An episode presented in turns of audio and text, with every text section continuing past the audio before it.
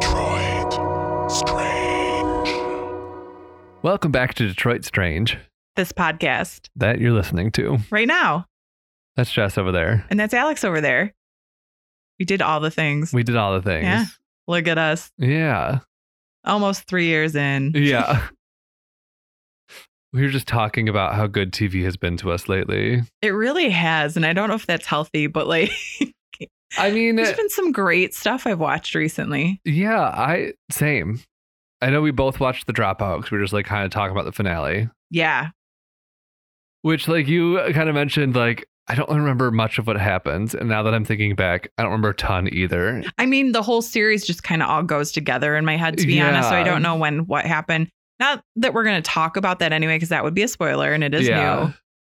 Altogether, it was far more interesting than I even thought it was going to be. 'Cause Right? I thought it's I. such a crazy story. Yeah, I thought it was just kind of like somebody lied, basically. you know what I mean? right. Like, and Which, like, when It's you boil it more. down, what it is, but it's just the layers to the lie. yeah, yeah, there was definitely a lot going on there, and 'Cause it was I- I had the very same well reaction. performed as well. Oh yeah, Amanda Seyfried.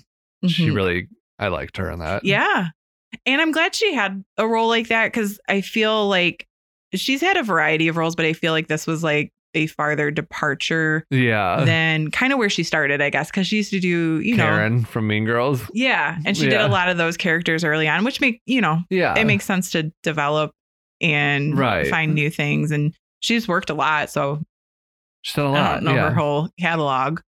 But it was cool to see her in this kind of role, which was just kind of. She's always like kind of lovable, usually, yeah. and this was a different character. Yeah. It's great. Good job. Especially because she just has like big eyes and just like the big glassy eyes with this Mhm. character of just. Mhm. It was it was a whole vibe. She sold it. Yeah, yeah. I'm Uh, interested to see how Jennifer Lawrence does because she's starring. They're making a movie about it, and she's starring as Oh, Elizabeth interesting. Holmes. Yeah, Battle of the Holmes. I bet she'll do a, a good job. I I think she's pretty talented, but it is weird to do that now. Well, it's weird because, like, so basically, there was this ABC podcast which became a Yes. Hulu Show s- series. that's like the thing now. Yeah. this uh, podcast turning into TV series. well, then there was also like a two-hour-long documentary on HBO, I think, about this, uh, Makes like, sense. based off of like another either like article or a book or something like called like Out for Blood or something. They Oh, love to use a yeah. blonde pun. Yeah, well, yeah. How could you? And I think that not? the movie may be based off of that. okay. So it's just kind of like how many times can we retell the same story? But also, it's a fascinating story, so I'll watch it again. Yeah. Oh, definitely. And a thank you for recommending it to me. It was on my radar, but I wasn't totally sold, Yeah, and I'm glad I dove into it. I yeah, I just like I fell into a YouTube rabbit hole about like two months before this. I remember I like we I probably talked about it on here, but like I just like fell into a YouTube rabbit hole and I, like got onto her and just like w- watched like this like half hour long documentary about her. I'm like, this is crazy because like I thought I knew what the story was. The basically like oh she lied, but like Mhm. there's just so much. Mhm. That's how I actually felt watching the Pam and Tommy show. I haven't watched that yet. Isn't he good? It's very good. It was far more interesting than I knew that story would be because it goes into like a lot of social Yeah. kind of things. I won't say too much, but it was re- very well performed. They both look like who they were portraying in a like almost creepily like yeah. accurate way, and it involves other people other than them that I definitely didn't know existed in the world. So it it was well done. I I was told that Pamela Anderson did not. She's not a fan, I've heard. Yes, yeah, but there's supposed to be I think a documentary that she's involved in Yeah. also coming out. So I'm e-, eager to watch that to see the She other made her side of it. Broadway debut recently in Chicago. Oh, interesting. Yeah. Okay. Yeah. I love I'll- that for her. all I'll say is after watching that series though, I love her. yeah. So she wasn't it wasn't bad, but like Yeah. but I also understand like your personal story being right. dramatized is, they is- really like that was also just the era where they were really about dragging women through the mud as much as possible. Mhm. Just that like mid to Oh late yeah. Well no, and 2000s. I mean it touches a lot of social Yeah. things are, are touched in it, I would say. I was highly entertained by it. It Oh, was yeah. a very interesting show. Uh, there were some performers in it I wasn't expecting, and I'm glad that they were. yeah. And yeah, but I'm I'm all about these like dramatized It's true like the stories age of, like, lately. Another show I was watching is Julia about Julia Childs. Reenactments of true stories. yeah, I think that's a big trend right now. I've been watching The Girl from Plainville, which is the that's about the girl who texted her boyfriend, like, Yes. yeah. hmm Um, yeah. Anybody who listens to true crime podcasts at all has definitely heard it uh, Yeah. at least a few times. I remember because reading it's- about it when it was happening. Well, yeah, it's such an interesting like new space, I guess. Yeah. Uh, and then it happened again like a couple months later. I also watched a I Oh, think shit. 2020 about it too. I think Because that series isn't done yet. It's like Yeah. halfway through. But that's another one where they didn't necessarily talk to the people involved. They just yeah. uh, used what's around them. But it is well done. Yeah. So I, I guess it's a reminder to take all those kind of series with a little grain of salt. But on the Yeah. other side of that, sometimes they do. I watched Impeachment recently because it was finally available on streaming platforms I have Yeah. and that was it was interesting i will say for me parts of it were a little slow but they actually talked to like monica lewinsky Yeah. when they were creating it so Uh. also, isn't it Beanie Feldstein? yes plays her? yes and i love her it took I me love a her second too. She, I, I don't know why I keep getting articles about Broadway Mhm. because I'm not like that. Like, I don't go see shows that often, but I just keep notifications. But she's in Funny Girl on Broadway right now. oh wonderful isn't Oh. that just like the perfect yeah. role? I feel like for her. yeah Yeah. yeah no she's very exuberant like she has a lot of expression to Yeah. her and she's she's just a damn delight to watch Oh, in absolutely. anything so please make more things for me to watch uh Yes. there has just been so many of those types of shows recently that I'm really drawn to. Somebody also told me to watch the thing about Pam, which is another based on actual things. Okay. It was a podcast. Uh, the podcast was like a documentary style, Yeah. and then this is a dramatized version starring Renee Zellweger on Hulu. Okay. And I don't know a ton about it, so I won't say much, but it has been recommended. And then I was listening to another podcast today and they were talking about it too. So I was like, okay, now I've heard two recommendations. So I think it's probably going to time. be time soon. Although I am in the middle of rewatching Twin Peaks right now. So I've never seen it. that I'm not shocked. I mean, it took me a long time to see it because I was a child when it came out Uh-huh. and you might have not existed. I don't remember what year it came out. So Yeah. it is a weird show and it's interesting. Anybody who's into David Lynch should definitely, definitely watch it. What else has he done? I hear his name a lot. Uh, oh, Mulholland Drive. Okay. Heard You- of it. Haven't seen it. Really? Yeah. It's interesting. I, I mean, I like it, but it wouldn't. Uh, It's interesting. It's it's a tr- a little bit of a trip. Some of his stuff is really trippy, and some of it's sort of trippy. it's different. hmm I, I mean, it's very artistically thought out. Like Twin Peaks, for example, it's not acted in a normal way. It's a very like over the top kind of all the emotions are like really big and like really like serious. I get Almost that. I watched like soap cl- opera-y. some clips of it today because I was, I was trying to study Kyle McLaughlin's voice because I had to do like a voiceover as him. Okay. He was also involved in um Blue Velvet. Okay, heard of it. haven't seen it. Yeah. It's been a while since I've seen that one, so I couldn't even really tell you too much about it. Eraserhead was like an early one that he was Okay. really well known for. I actually just saw that. It's a landmark Main Art Theater a few years ago, which is now Oh. no more and I going saw that away. there were Well, people protesting. to, because like, they're keep tearing it. down now too. it's not just Oh, closed. Yeah, they're that's going to a build like shit. um. No. I think I overheard of like five story multi purpose blah blah blah. The rest of the area basically. It's so unfortunate because it's probably going to happen. Oh no, it's going. I mean, like it's underway. It hasn't been torn down yet, but That's such a bummer. Yeah. Yeah. So, but there's, I mean, David Lynch, there's a lot of other stuff too in there. Yeah. Twin Peaks fits into the, the it's like a movie show kind of thing, the way that it was shot, which was not normal at that Yeah. time period. It, it was new, a new style of TV Yeah. kind of almost for its time period.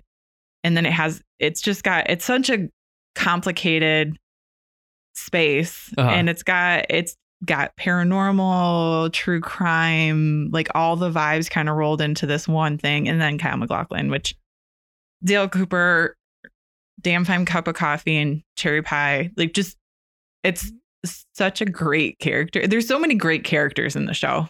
It's Yeah. a really good character study if you're like, I'll have to check it out.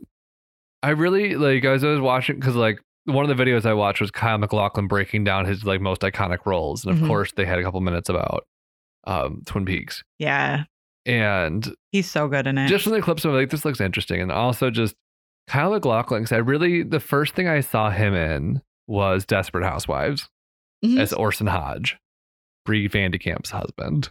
Yeah, no, I, I, you said that the other day when we Yeah. were talking about Kyle McLaughlin, and I was like, oh yeah, I forgot he was in that, but I remember was- Yeah, he's good. like, yeah, and then like Sex in the City too. see, for me, my other go-to with him is Portlandia, and it will always be Portlandia, where he plays the mayor of Portland, and it's so funny. And then the actual mayor, mayor of Portland plays his assistant. I love that.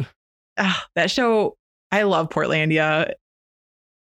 For that type of show, Uh-huh. you know, like comedy, like kind of sketch, but not really, because it's definitely one of the where things flow together. Yeah. It, I, it was genius. it hit me at a time in my life where it was the show I needed when it came out. I've seen bits and pieces, but never like a whole episode, I don't think. I've I'll Uh, got check it. favorites if we want to watch. Absolutely. But I think we also have updates, right? Yeah, these are some things I think that we were just kind of side talking about, which, you know, when I'm editing, I'm like, oh, yeah, we did talk about that thing. Yeah. And these are things I think are interesting. Yeah. So hopefully you do too. So I think it was last episode we were talking about when were coolers invented. Yes. because we were talking about the transportation via boxes of a Yes. Uh-huh. body that was a poor choice. yeah. They were invented in 1951. Okay. So they were definitely around. Who knows how prevalent they were yeah. or how fast they spread, Yeah. but they were technology that existed at it that might have time. been too expensive to put a body in, you know? Mhm. Well, and they were invented in New Zealand.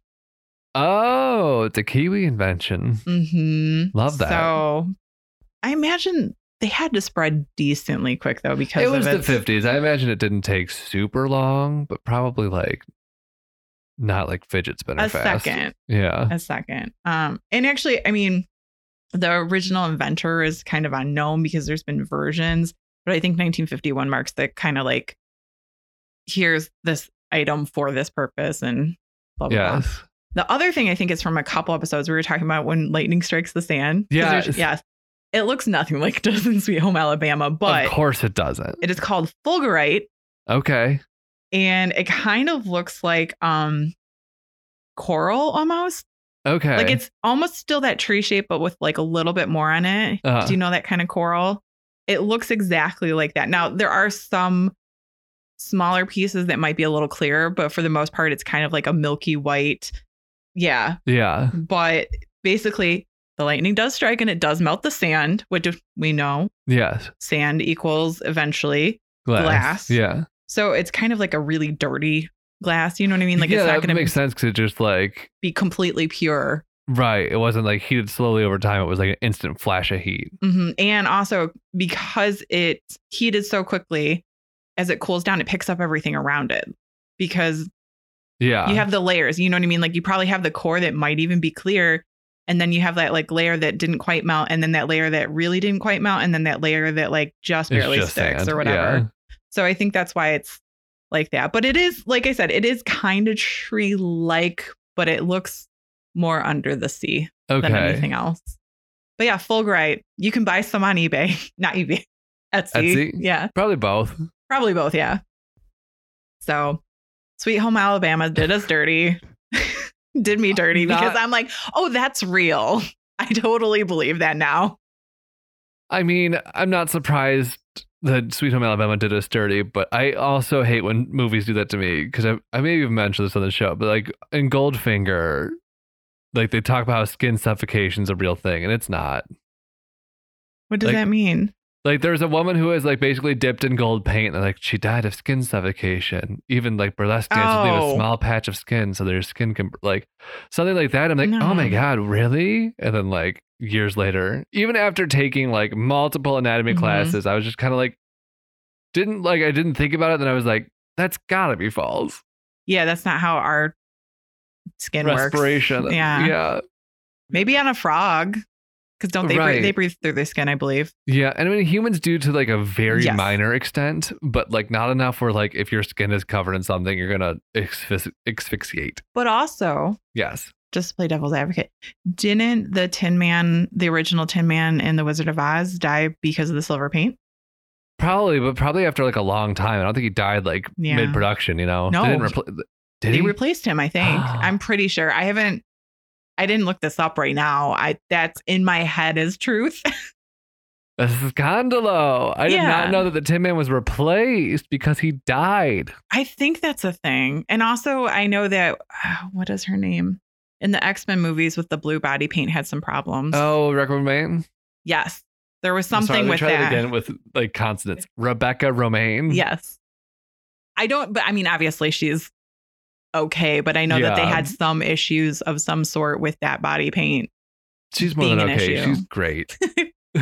I guess both of those though too could have been inhalation issues. Yeah, just because it's so close to you then and it's constantly kind of coming in. right. And who knows what's in those paints? Yeah. Well, I think the Tin Man one was maybe lead based or something like oh, really probably bad. it was probably like lead mixed with heroin mixed with actual melted silver. Just slather this on you. Here we go. So we looked it up really quick. Ray Bolger originally was cast to play the Tin Man in the 1939 movie Wizard Yep. of Oz, and he traded roles with Buddy Epson, who had initially been cast to play the Scarecrow. And Epson recorded all his songs, finished four weeks of rehearsal, and completed costuming before, you know, they started. They tested costumes and makeup to make him appear silvery, and they tried covering him with tin, silvery paper, and silver colored cloth, car- cloth covered cardboard. But then they decided to go with white face paint coated with aluminum dust. Oh God. Nine days into filming, Epson started to experience shortness of breath and cramping that sent him to the hospital. At one point, his lungs failed. He remained hospitalized for two weeks, during which the film's producer hired actor Jake Haley to replace him. The That's cold. Yeah. The makeup was reformulated into a paste that was then painted on. Haley missed four days of filming when the makeup caused an eye infection, but he did not suffer any permanent damage, nor did he lose the job. So nobody died, which But is good, still. but it poisoned them. Oh my God. Yeah. If they only had a brain. Doo-doo, doo-doo, doo-doo.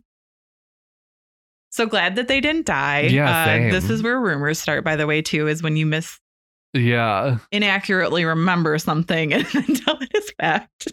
Let's not do that. But that's why we have the internet. So Right. It does remind me there's this like interview with drag queens clip talking about Stonewall.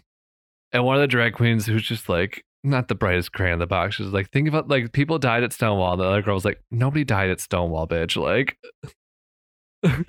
uh you know, sometimes people remember people dying that didn't ever happen, which Right. is good. I mean, I'd rather it go in that direction than the other, maybe. yeah. I don't know what that means, but Wizard of Oz has some funky trivia, which is kind of fun, but oh, for sure. we won't get into that today. Maybe That's another fair. time. It was like one of the VHSs we had growing up. So I watched it a ma- many a time. I haven't watched it in a long time. it's been a second for me. My dad was very fond of it because he grew up in Kansas. Okay. Yeah, we had like a piece of film from one of the original reels, like Oh, in the wow. special thing, and not that we had a bunch of paraphernalia, but I always knew like that was Yeah. a special movie. You know what I Yeah. mean, kind of a thing. Uh, so we definitely watched it around my house a fair share, and I mean it's it's a good movie. It's a solid movie. Somewhere over the rainbow. It's a, it's a early bop. It's a very early bop. Yeah. It's also really fun to sing. I believe it. I don't Yeah. know if I've ever sang it. I like when people play it on the theremin because it's spooky. Oh yeah, that's a spooky instrument. It is. I really want one, but they're very expensive That tracks. because it's just weird science music. Yeah, yeah. I saw a whole concert of one once when I was uh, working as a bartender in this a particular bar, and I was like, "What is that?" And I There- had to look it up immediately, and I was like, "Interesting." Like that and a glass harmonica are just like weird, spooky instruments that I I think they like. had that too at that. Con- they had a couple like things where I was like, "What is Were they happening?" ghosts playing them? Yes, and then nobody was on stage. Nobody was even in the audience actually. Um, they were all. Turns ghosts. out I was a ghost the whole time. Yeah, I'm a ghost right now. Wow, on to non-ghostly things. If I had a ghost Mm. story today, that would have been the perfect transition. Damn it, I got to go do another story. I'll be right back. So I don't have a ghost story today, Okay. as mentioned, but I do have a story. Love it. Have you ever heard of Luke and Effie Phipps? I've heard the last name before, but never them. I think there are other Phipps uh, I- throughout I history. have cousins with last names. Phipps. oh, well, there you go. Yeah. Picture it. August 10th, 1883. The location? A ferry named Hope on the Detroit River. It's traveling from Detroit to Windsor, a route it makes very often. When all of a sudden, chaos broke out as a man fires three shots into one of the women on board. Oh shit. So, why? Why indeed? let's go back a bit. Okay. Luke Phipps was described as, quote, a nice fellow about 34 years old with fair brown hair and a sandy mustache. Love it. I say mustache because it was spelled M O U. Isn't that how it's always spelled? Is it? I think I so. don't know how to spell. No, because it's underlined in my document. It has the red underlined of shame. Okay. In actuality, though, I will point out that Luke Phipps was not 34. He was actually 39. Not So that big. why of a- about their yeah. age? Well, no, this guy said he about 30. This Oh. this description was somebody trying to figure it out. Yeah. yeah. So Luke was, I don't like how I said Luke. Luke. Luke. So Luke was born in Hook Norton, Oxfordshire, England They love names over there. in 1844 to parents Marianne and George Phipps. The family didn't have a lot of money, and his father basically worked whatever jobs he could in an overcrowded market for laborers. So, not great. Yeah. This wasn't helped by other things such as the Napoleonic Wars, bad weather, and agricultural depression. So just not a ton to do. Mm. In 1850, when Luke was six, his parents moved the family, which included his three brothers and two sisters, to Victor, Ontario County in New York State. And this was an attempt to escape this kind of poverty, you know, Yeah. leave for America and find The land of dreams, opportunity. Yes. They didn't have much to their name, as mentioned, and the decision to make the trip couldn't have been easy because still cost money. Yeah. They may have even walked by foot to Liverpool, which would have been about 160 miles away. Oh my gosh. Yeah. And that's where the cross Atlantic ships departed. But this was a speculation in one source, so I can't corroborate that. Mm. The travel on the ships wasn't actually any easier. The quarters and living situations were pretty brutal and quite neglectful of people. Mm. The voyage would lead to his youngest sister, who was just a baby, unfortunately passing away after being scalded. Damn. hmm To make things worse, shortly after arriving in the state of New York, his mother, who had been sick for a while, died as well. Damn. Yeah. His family quickly deteriorated, and Luke, along with his brothers and his one sister, were then put up for adoption. Damn.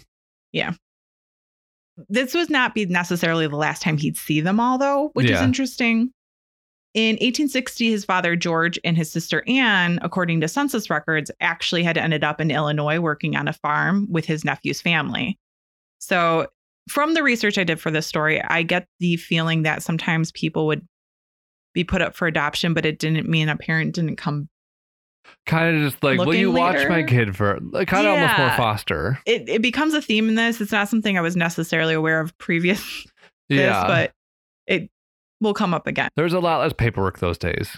Yeah, yeah. And again, this is like 10 years later at this point, too. Yeah. And as for Luke, he was adopted by a Mrs. Bushnell in Victor, New York. And Mrs. Bushnell was remembered by Luke as providing him with basically all the education he could ever want. Mhm. In 1861, a then about 17 years oldish, Luke enlisted in the Union Army when the Civil War broke out, even though he was still in school at the time.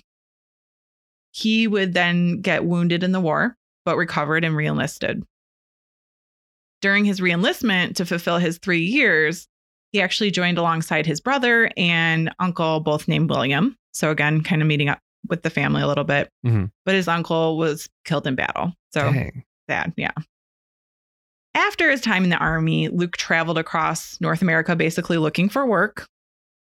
And in 1872, in secret, he married a woman named Effie Brown, who was the daughter of a postmaster in upstate New York.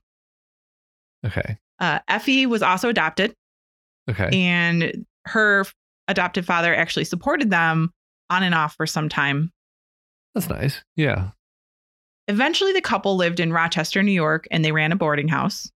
Not sure how that long that lasted, though, but not a super long time. Mhm. During this time, Luke also picked up work in grocery stores, and he also tried his hand at farming a little bit. So, really trying everything. Yeah. Eventually, they moved out west so Luke could meet up with his brother William in Shelbyville, Missouri. Okay. In 1882, Luke and Effie found themselves in Detroit. Oh, nice. Mhm. Not sure exactly what brought them. But It was here we a are. Eh. draw of the Paris of the Midwest. It really was.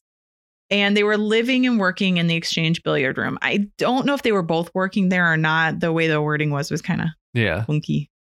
So, Billiard Society was a huge thing in the city at the time. Mhm. And it had risen in popularity as a place for men and basically men only to go to drink, smoke, and play pool. Uh-huh. So, slightly nefarious activities, but nothing Yeah.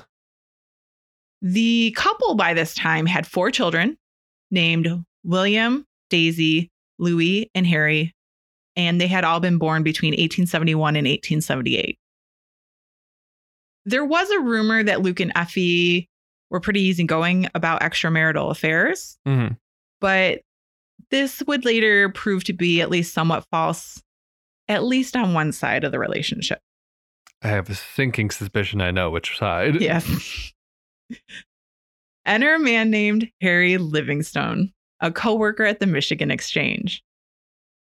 Luke and Effie had a room to spare in their house, and Effie had a bit of a spending problem.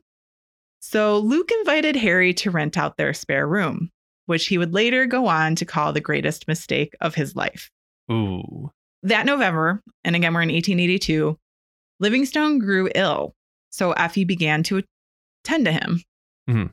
Luke's job kept him very busy from very early in the morning until late at night. And eventually he started to grow a little suspicious of this whole thing. Uh-huh. And so he asked Livingstone to leave. That year on Christmas Day, Oh, you- not Christmas. Yep. Christmas Day, Luke, quote unquote, had trouble with Effie, which would result in him having a 30 day stay at a grand resort spa. Mhm. Just kidding. House of Corrections. mm-hmm. I heard of her. hmm In January of 1883, when Luke was released from the House of Corrections, he got home to discover an empty house. And by empty, I mean Effie had sold the furniture. No more Harry. Definitely no more Effie. And she had also taken their four children, not with her, but she took their four children to the home for the friendless, where she was Yikes.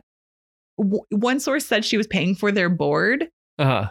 but this is legit a straight up orphanage with the worst name I've ever heard for an orphanage in my life. The Home for the Friendless is a little that's like the late Our Lady of Perpetual Sorrow. Like, exactly. I was like, why? Yeah. I know this is 1800. Why? Why would you ever think that is a good name? They were just, you know, Mm. they Mm. thought they thought they were doing something. hmm So Effie would not let Luke see the children because she still had access to seeing them. This is where I'm like, I didn't know this about. Extended daycare. Yeah. And she also promptly filed for divorce. Not a shock there. Mhm. It's hard to say exactly what happened that Christmas day Mhm. because none of us were there, but it's possible that there was a domestic dispute of some kind and kind of all signs point to that. Mm. It might have been driven by alcohol. Uh, he was known to imbibe, but definitely driven by his suspicions. Yeah. Yeah. Not usually a good combo, suspicion and alcohol. So Luke later went on to explain that the divorce claimed him to be a habitual drunkard who didn't support his family and that he had also committed adultery himself, as well as other charges he chose not to mention. Of course. Why would he? I know. A few evenings after Luke was served the divorce papers, a friend of his visited him while he was at work at the billiard hall. And he pointed to Harry Livingstone, who was behind the bar also working. And his friend told Luke to, quote, watch that man and follow him. If you do, you can stop that application for divorce. So that's what Luke did. And when he followed him, he discovered that Effie and Larry had started living together as man and wife under assumed names. Oh, shit. At some point during this, Luke would also have Effie arrested for adultery. I mean, So there was a large custody battle over the children. I think a custody battle in the late 1800s was probably quite different than today. I can imagine. And there was also Which one will sell the children first? Yeah. Like, there was also an, an attempt at reconciliation. I can imagine that didn't go well. It did not. It didn't work at all. There was also a series of like finger pointing, blaming, deceit, you know, things like that. So, not happy times. And the children are shuttled back and forth from many locations. Mhm. Uh, later down the line, it was discovered that Effie left all of the children with her parents at some point. At one point during all this, Effie stayed for two weeks at a hotel. However, other patrons of the hotel were soon requesting she leave because Luke tracked her down and was causing many disruptions. So, just messy. Yeah, very messy. Eventually, though, Luke could not keep up with the whereabouts of everybody, and he he kind of lost sight of where his children were, and even Effie herself. There is also one source that indicated that one of the children passed during this time as well. Oh. I only saw it in one space, but It's not There's a hard to likelihood for believe. it, yeah. yeah. so at some point during all this as well, there's a lot of at some point during all this, but Yeah. At some point, Effie moved to Windsor, Ontario, just across the river. And by this time, travel between the two wasn't too difficult because you didn't really have to Yeah. show anything. Uh, it was easily done by ferry. Enter the ferry Hope, one of the ferries to make this trip daily. Hope was a side wheeler built by the Detroit Dry Dock Company that appeared in 1870. We're just going to do a little ferry knowledge here. Sure. By 1877, Hope had joined a number of well known ferry boats under the corporation, the Detroit and Windsor Ferry Company, which in 1883 was renamed the Detroit, Belle Isle, and Windsor Ferry Company, serving Amherstburg, Detroit, Windsor, Belle Isle, Bois Blanc, Hey. Baalbek, Bablo, and Pesh Island.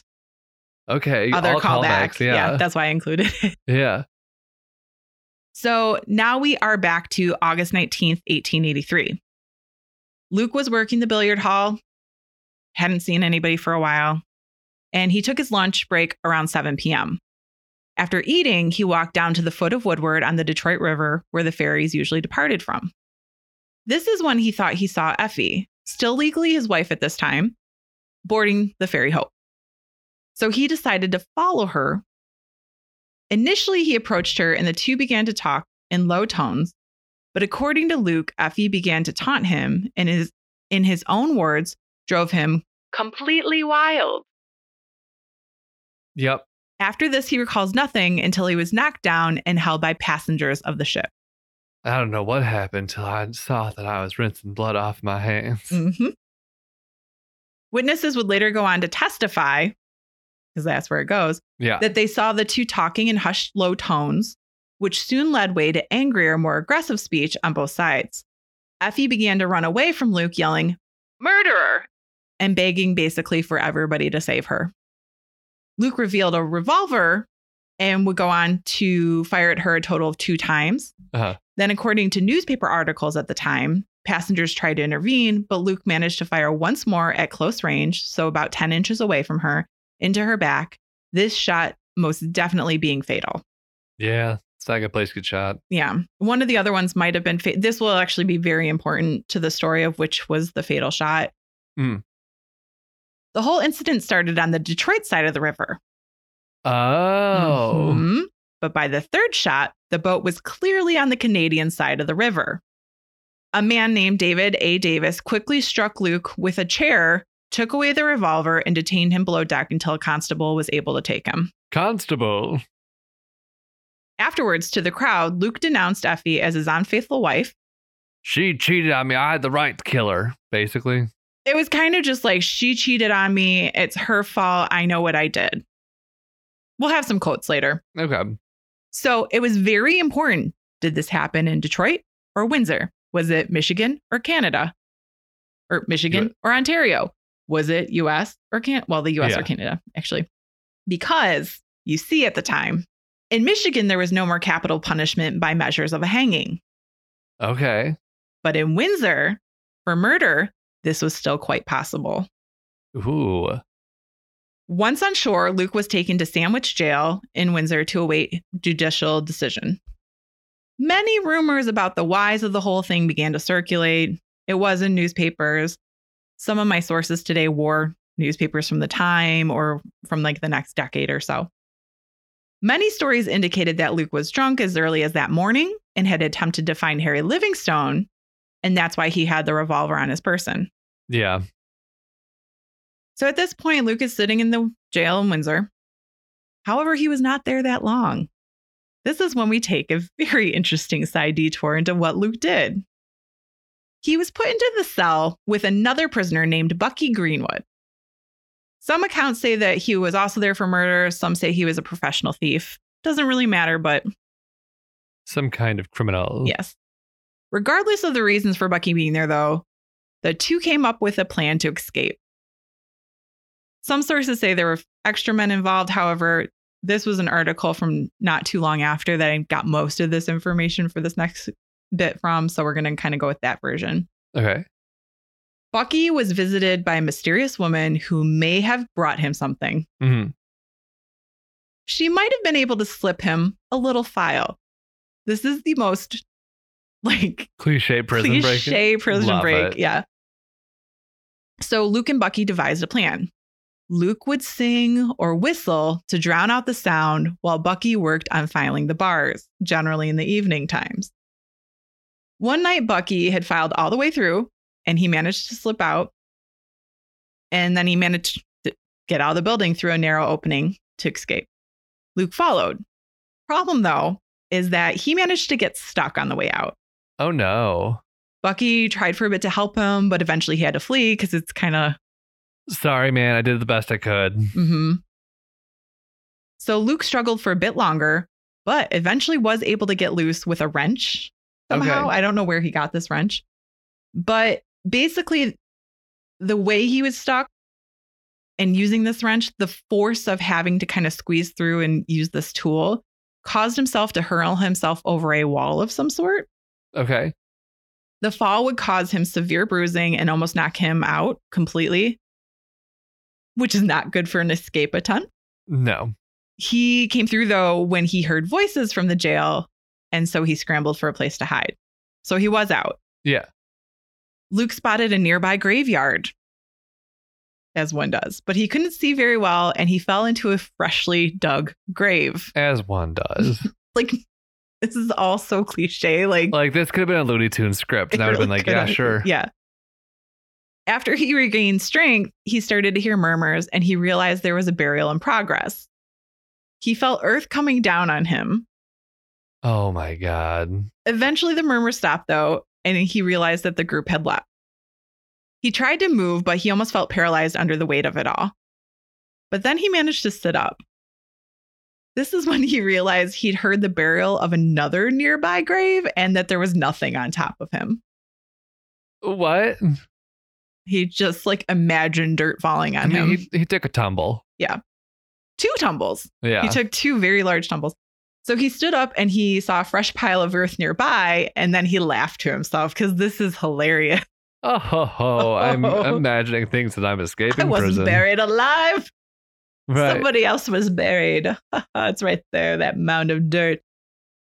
And then he also he saw the lights from the jail in the distance, and so he was like, "Oh yeah, Gotta shit, go. I got to do something about this." So he got out of the hole, and it took him about an hour to get out. Again, he was pretty injured at this point, too. Yeah. So he then limped across a road and a field on all fours to reach the river. And he reached the river about an hour after midnight.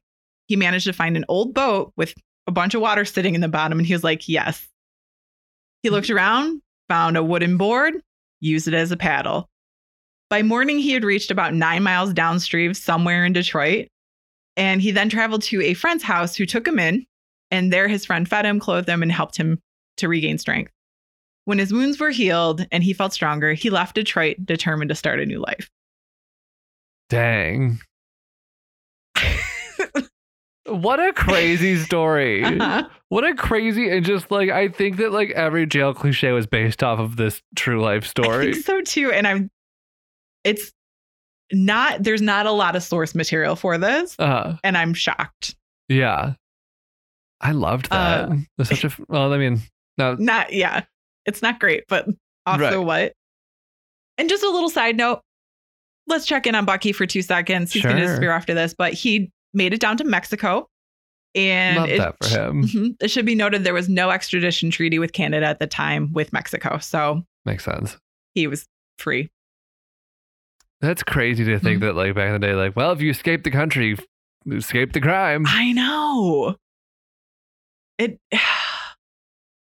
Now different there's laws times. about like sharing files across country borders being Mhm. illegal. Mhm. I mean it definitely gets messy when you you start to do that and it definitely does change things but not like this. Yeah, no, this was a very Mhm. It makes certain things more difficult, but it, it's not that they're n- not going to happen. right. basically. Ugh. So let's get back to our jackass of the hour, Luke. Yeah, So he made it to the Chicago area, specifically a newly formed industrial town called Pullman, which is Okay. about 13 miles south of the city. He found work in a non temperance hotel called the Florence, and he thought he had made it.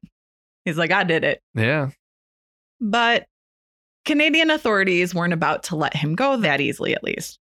dang. They went out to Canada or Chicago for him.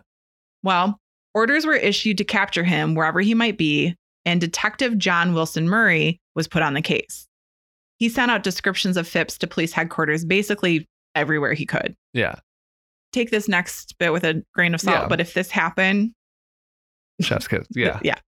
In the meantime, Sheriff McGowan of Ex- Essex County, Ontario, had recently lost his job. You see, he was let go for mismanaging Windsor's Sandwich Jail, the one Luke and Becky had escaped from. yeah.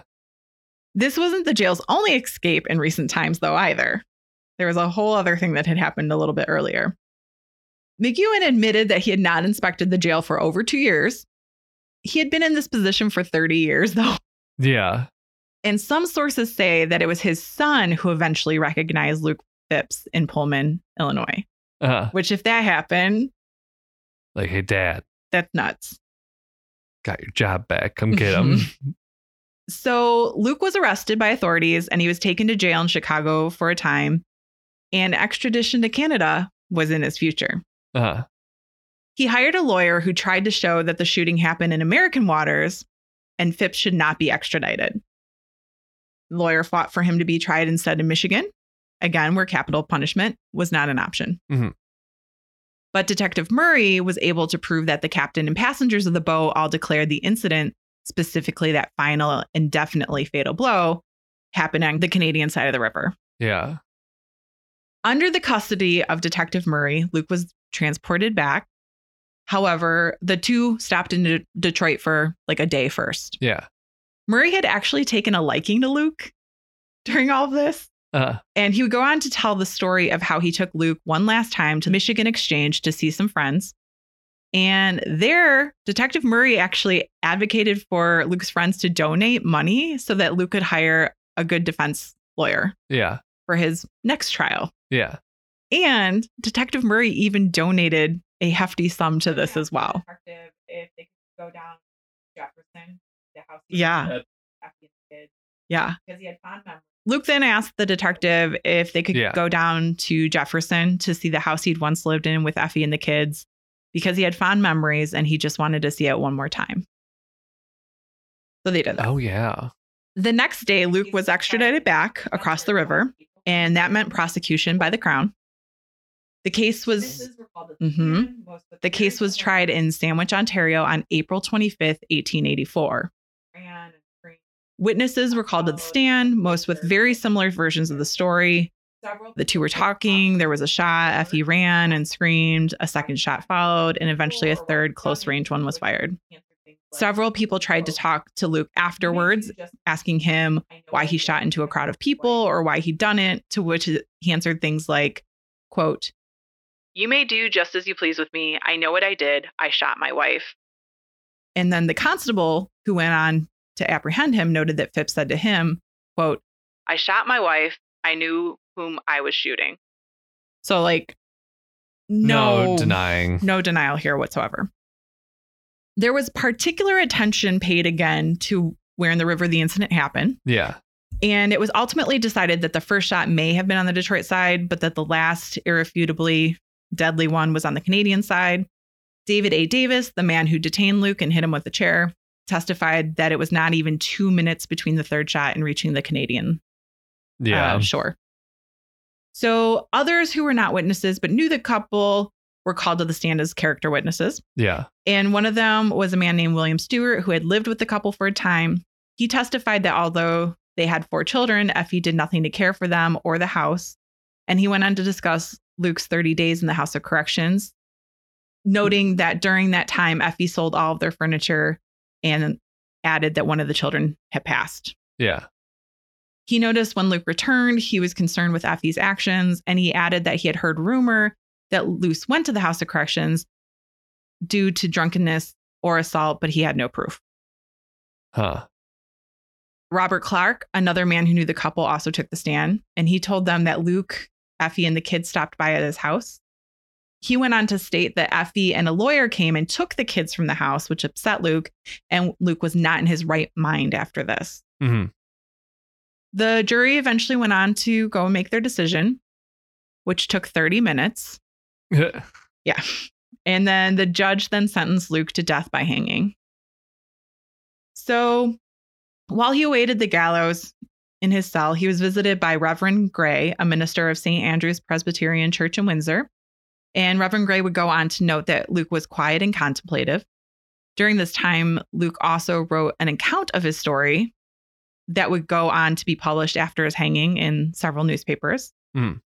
However, some accounts refer to this as basically a five page letter of begging for mercy rather than yeah. anything else. Then on June 17th, 1884, the day of the hanging came around. The Toronto Daily Mail published a detailed account of the event, which the word event is so, Yeah. I don't know what you call it. Not an event. No, but that's just kind of how it was referenced in those days. And that is very apparent as there were 200 tickets created for the day, but about 1,500 people showed up trying to get access to watch. I don't understand. I have no desire.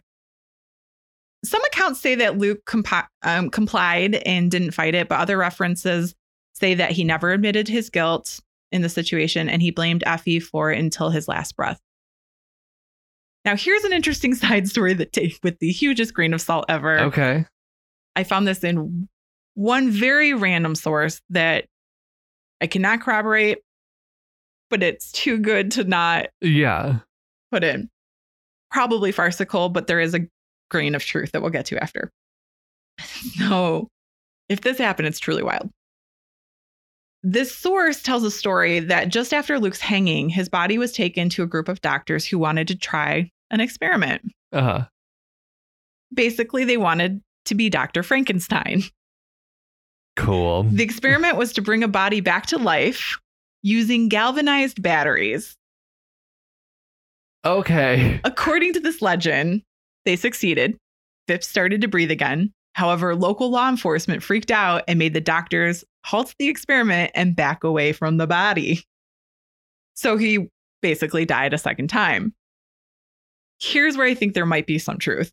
Okay. Another source indicated, and this is a less sci fi version of it, that basically after he was taken down from the gallows, he did start to breathe again. So maybe he had not fully Yeah. because our bodies, if we don't freak out, can go for actually a surprising amount of time without air. Yeah. It's like a, a very like mentally based thing. Yeah. Don't think that Luke was very zen, but Maybe he was in that moment. maybe he was. But basically, they took his body down and then he did start to breathe again for a moment, but not very long. In both of these stories, he died twice. Hopefully, he was dead when they hooked his ass up to that battery, though. You know, I just am like, the eighteen, the late eighteen hundreds are wild. People were like, "This is science." Mhm. and that's why I couldn't not include Yeah, oh, it because I was like, if absolutely. that did happen, that is just truly bonkers. But it is also strange that it wouldn't have come up in these other spaces. Right. Now, that being said, too, the newspapers that I read from that time period or closely within the next decade, like the one that was a decade after was talking about his escape. uh, And that was all the article was basically about. It mentioned, you know, the Yeah. other things, but that was the focus of it. And the ones from, I read a couple others from the time. I don't think this would have been reported yet. Does that make no, sense? for So- sure. Like they would have reported the hanging was happening, then like finally the next edition wouldn't come out for like a week. Exactly. Yeah. So maybe somewhere out there there is an article that exists. but Yeah. this was on like something called Quizlet.com. Okay. I think I used to use it for flashcards. It was flashcards. Yeah. yeah. Yeah. Exactly. I love that. Regardless, though, interesting. Yeah. But what I can say is true is that when all was said and done, Reverend Gray gave prayers. And then Luke's body was transported across the Detroit River, where there was a group of women led by his former landlord named Mrs. Clark, who received the remains. His body was taken to Blake Funeral Home.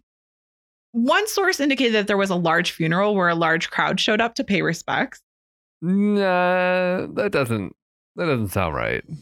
maybe to see maybe The you know what I- the spectacle. spectacle of it uh, again this was just one small blip that said it Yeah. This is for like board games and radio shows. yeah who knows i think there were, there were games No, there were. There definitely were board games. I was just thinking about Monopoly, which didn't come out until like later, the 1900s. parcheesi Parcheesi is an old one. Checkers. Checkers. Chinese Chess. checkers. Chess. So they had they had reasons not to be at someone's funeral. Yeah. Who they didn't know. Maybe they knew. I don't know. i'm just going to leave us with this one of my sources indicated that luke and effie are actually buried side by side in unmarked graves in woodmere cemetery specifically these graves are located in section a lot 840 numbers 13 and 14 Okay. And that is the story of Luke and Effie Phipps, the man who may have died twice, all the things. What an interesting story. Mhm. Real quick, my sources Oh yeah. Hook Norton Local History Group, which is hooknorton.org, The Ordway New Era, Volume 7, Number 51, from February 26th of 1909, Quizlet.com, 313 Detroit Flashcards, A Little Dash of Blood on the Mitten by Tom Carr, a book, Mhm. Little Dash from BobLowSteamers.com, and A Little Dash of Wikipedia. Lovely. Well, that was a crazy story.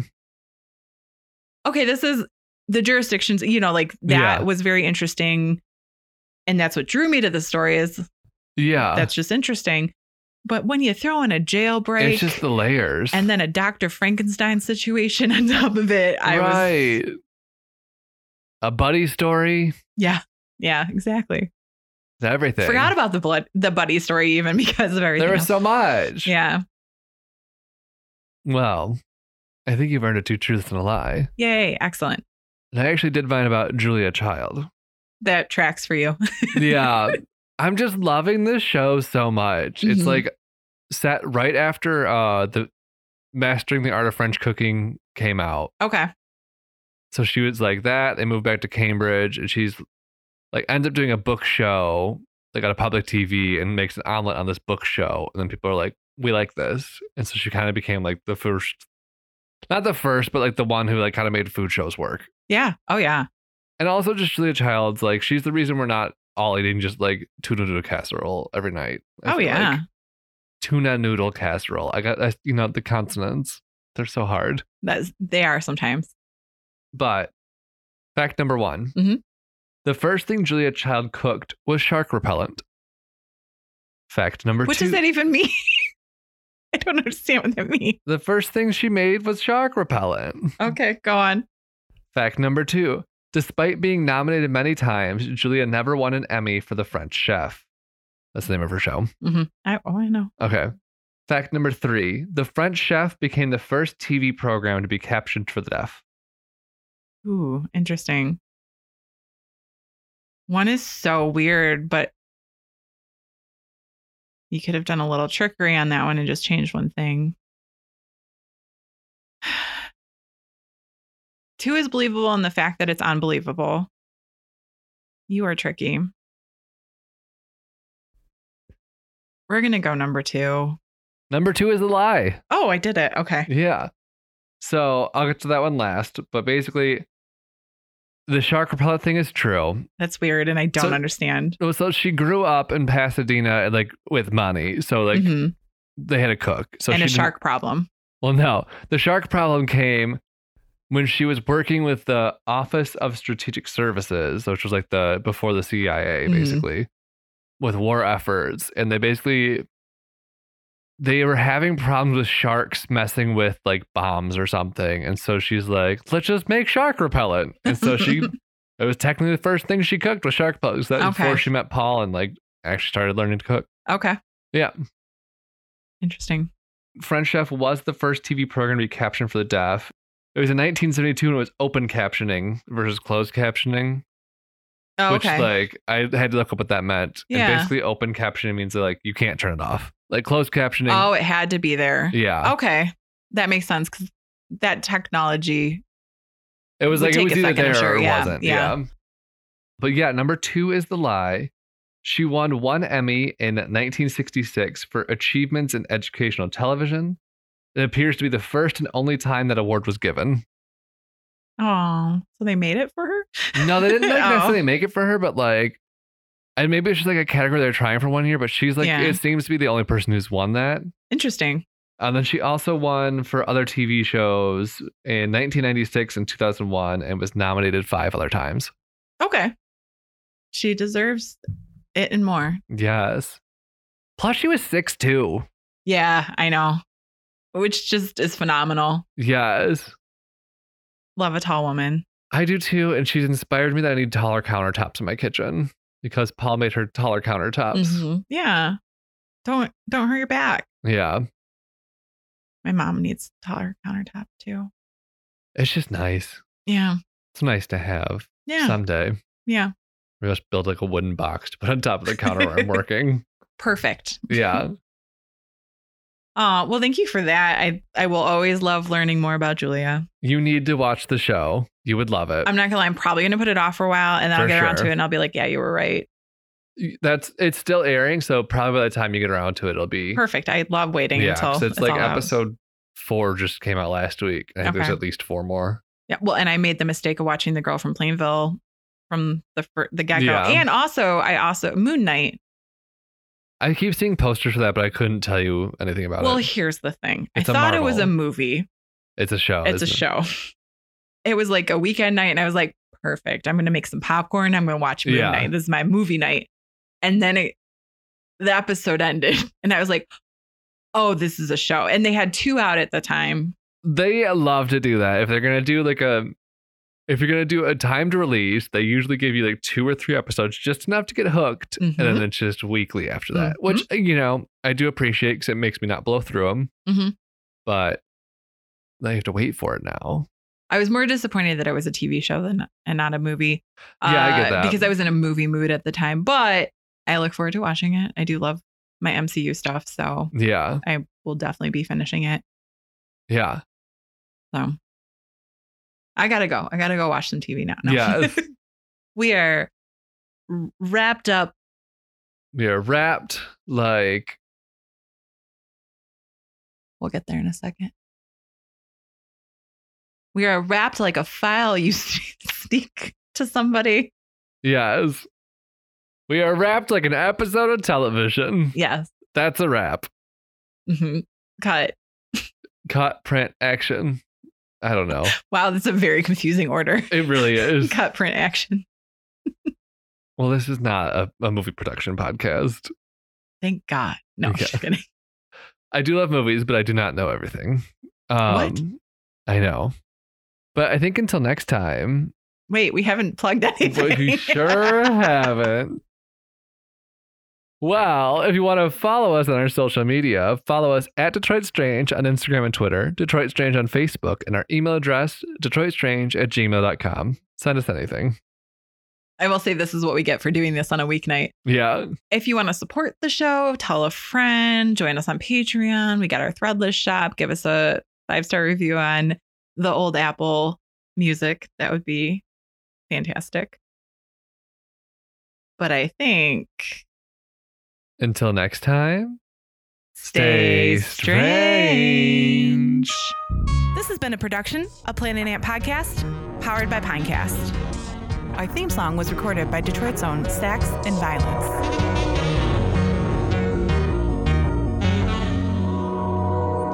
Detroit Strange. Got loopy. We did. We I got was going to real say loopy. when you're like, tell a friend, I'm like, if you're in an elevator right now, turn to the person next to you and just and say, whisper in their ear. have you heard of Detroit Strange? That's how we should tell people to tell people though, is by whispering in their ear. Yes. Listen to Detroit Stray. ASMR. Although then it seems like we're trying to do like weird uh Culty things. yeah, I don't like that. No. Not all about that life. Nor. Oh, I guess I'll stop recording now.